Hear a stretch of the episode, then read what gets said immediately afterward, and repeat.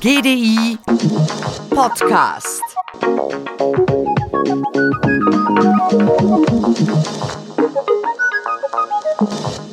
Handel im Wandel. Wie werden Kundinnen und Kunden heute abgeholt? Welchen Unterschied gibt es in der Generationenansprache, die längst nicht mehr in Dezennien unterteilt wird? Was macht dieser Konsum, dieser Kampf um Konsumenten in einer digitalen Welt mit uns? Ein GDI-Podcast mit vielen Gedanken und Stimmen, die an der GDI-Handelstagung gesammelt wurden.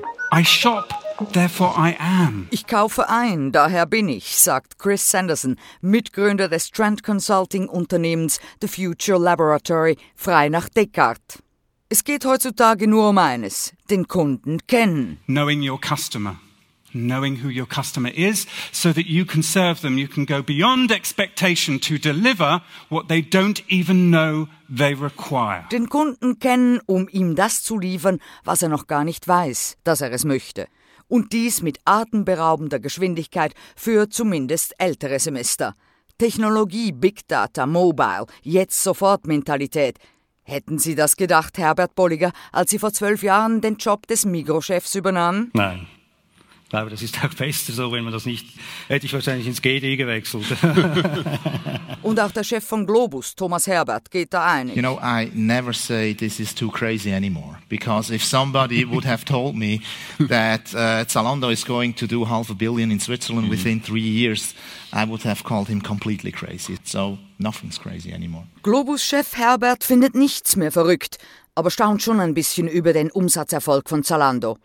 Es ist nichts mehr wie früher. Demografie, Reichtum, Gender, Preis spielen teilweise keine Rolle mehr. Und die Protagonisten waren zu passiv, sagt der CEO vom GDI, David Bossart. Der Handel hat zu lange eigentlich zugeschaut und gewartet, bis man gemerkt hat, das Produkt definiert sich immer mehr um neue Schichten um das Produkt herum, die letztendlich für den Abverkauf entscheidend sind.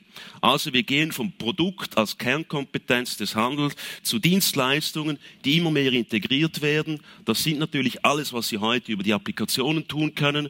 Der nächste Schritt Hardware, Software sind natürlich die Daten. Und auf diesen Datenplattformen werden die Dinge neu ausgehandelt. Die klaren Positionierungen von Käufer und Verkäufer verschwimmen. Wir sind nun alle Händler. We are now in an era of the buyer and the seller. There is no us and them anymore. You are no longer the seller and your customer is no longer the buyer. We are all traders. We are part of a trader generation and your job is to have the mentality of a broker. Und da kommen natürlich die Plattformen ins Spiel. Die virtuelle Trader-Plattform ist der Marktplatz. Ich glaube, dass der Fokus viel mehr auf immer bessere Infrastrukturen gehen wird, dass es darum gehen wird, wer wird die besten Technologieinvestments haben. Schauen Sie nur die Liste der innovativsten Firmen an, da können Sie alle verschiedenen Branchen durchgehen. Die besten Technologieunternehmen sind immer mehr auch handelsrelevant und beeinflussen uns. Wenn wir mal schauen, was letztendlich den Wert der neuen Ökosysteme und der neuen Monopole ausmacht, dann können Sie nicht mehr sagen, in welcher Branche Sie sind.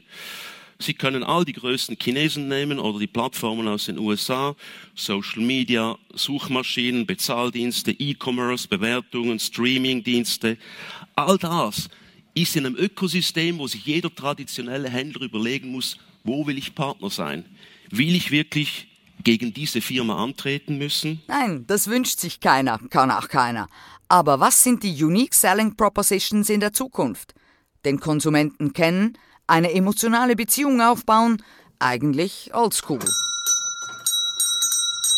Herr Meier vom Ladeli nannte die Kundin Frau Müller beim Namen, wusste, was sie bevorzugt und darum auch, dass er ihr vermutlich sein neues Produkt, das gerade reingekommen war, verkaufen könnte.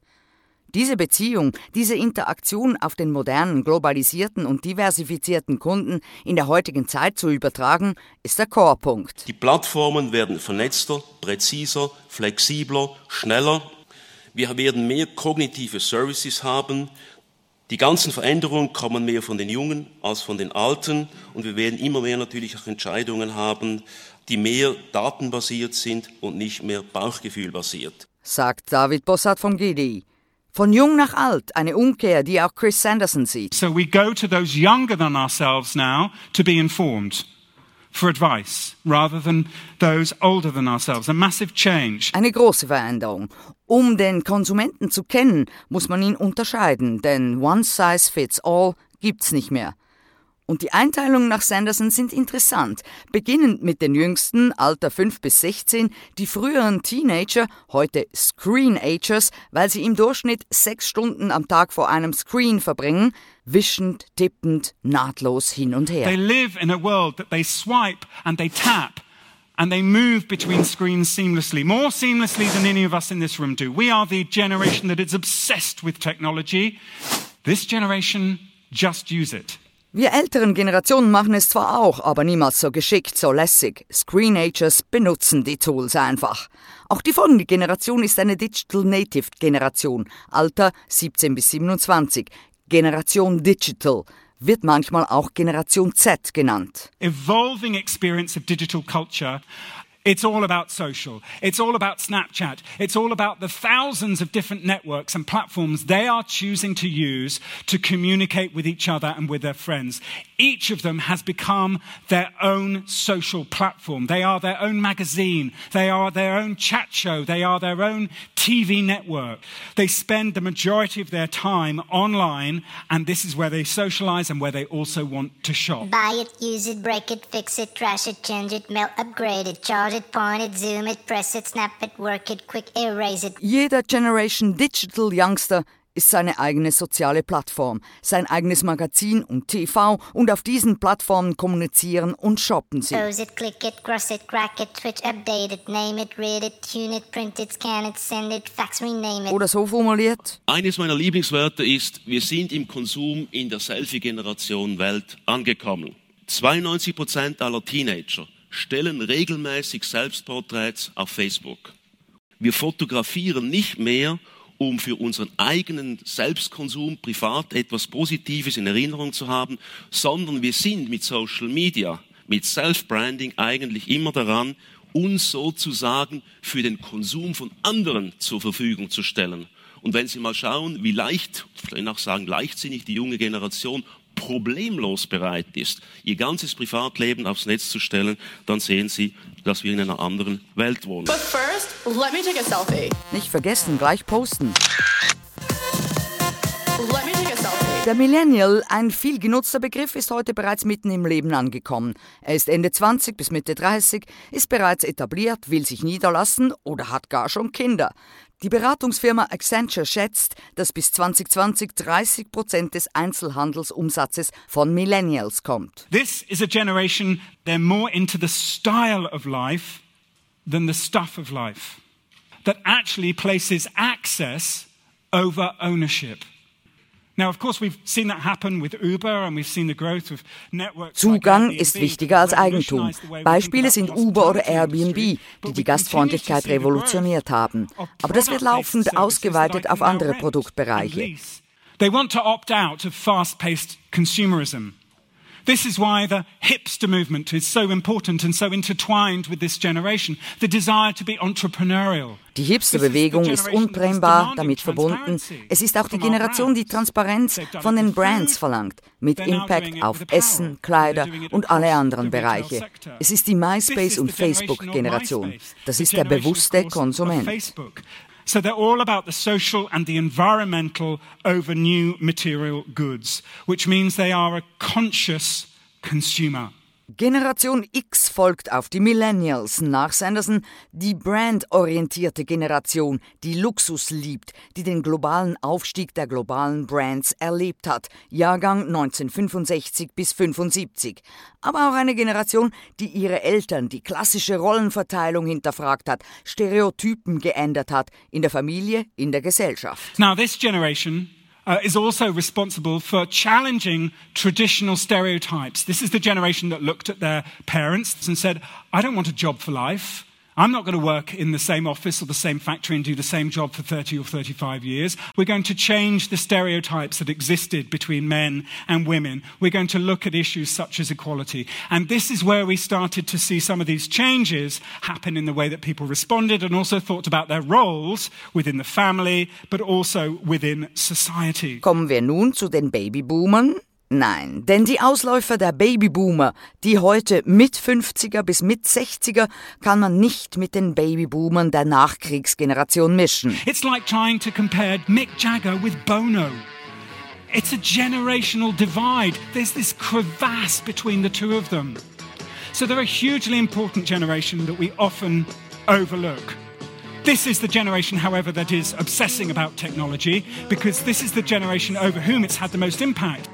So your life has been about constant change and about your ability to adapt and your fear of what happens if you do not adapt. Because for the Joneser, the one thing that they do not want to be is irrelevant. They don't want to be immortal, they want to be amortal.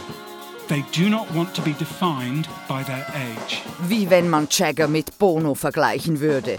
Eine Generation, die Technik besessen ist, zumal dies eine Generation ist, die all den Wandel von Word-Processor über Fax zu Smartphone erlebt hat und sich immer anpassen musste, um am Ball zu bleiben.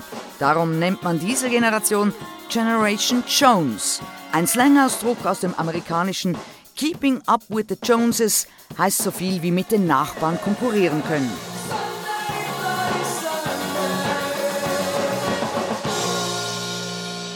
Und unsere Pensionäre, die wahren Babyboomer, auch die sind technologieaffin und wollen so relevant bleiben, wollen den Rest ihres Lebens anreichern, weniger mit neuem Besitz als mit neuen Erfahrungen, auch online. And we're beginning to see a generation that's responding um, to all the tools that can connect them across generations. They're wanting to plug themselves back in and to demonstrate that they are an active and viable part of our societies. Die pensionierten Babyboomer liken, swipen, chatten, um am heutigen Leben zu partizipieren, um ein aktiver und lebendiger Teil unserer Gesellschaft zu sein. Ist das stressig? The problem is that we have lots and lots of information in the world. And there's so much with so many devices and so many different systems that people can get really stressed out. They don't know which information to pay attention to and why and where. Wir haben so viele Informationen aufs Mal von etlichen Geräten. Leute wissen gar nicht mehr, was sie beachten sollen, sagt Amber Case. Die Harvard-Forscherin ist Verfechterin der Calm Technology, von Technologie, die nur im Hintergrund unseren Alltag erleichtert. Ja, für viele Leute quer durch die Generationen kann das ständige Buy it, use it, break it, fix it, trash it, change it, mail, upgrade it anstrengend, ablenkend, nervtötend, beeinträchtigend sein. Aber wir haben immer noch die Wahl, müssen aber auch selber handeln, um den Datenfluss und Überfluss, die Beeps und Boops und Benachrichtigungen einzudämmen, zu beruhigen, so Amber Case. We still have the ability to choose.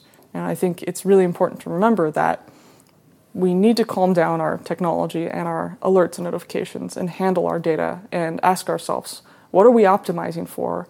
How do we have more time for the imagination and do what humans are good at and leave what machines are good at to machines? Optimize the two so that we have more of a symbiosis instead of being worried about all the machines taking our jobs. Wie bekommen wir die Muße zurück für Fantasievolleres, worin Menschen eben gut sind, und überlassen den Maschinen nur den Part, wo diese gut sind? Eine nutzbringende Symbiose. Sinnvolle Gedanken zum Schluss. Trotzdem haben auch wir gerne Likes, Kommentare und andere Interaktionen. Darum abonnieren Sie doch den GDI Podcast. Bei uns müssen Sie nur Muße zum Zuhören haben.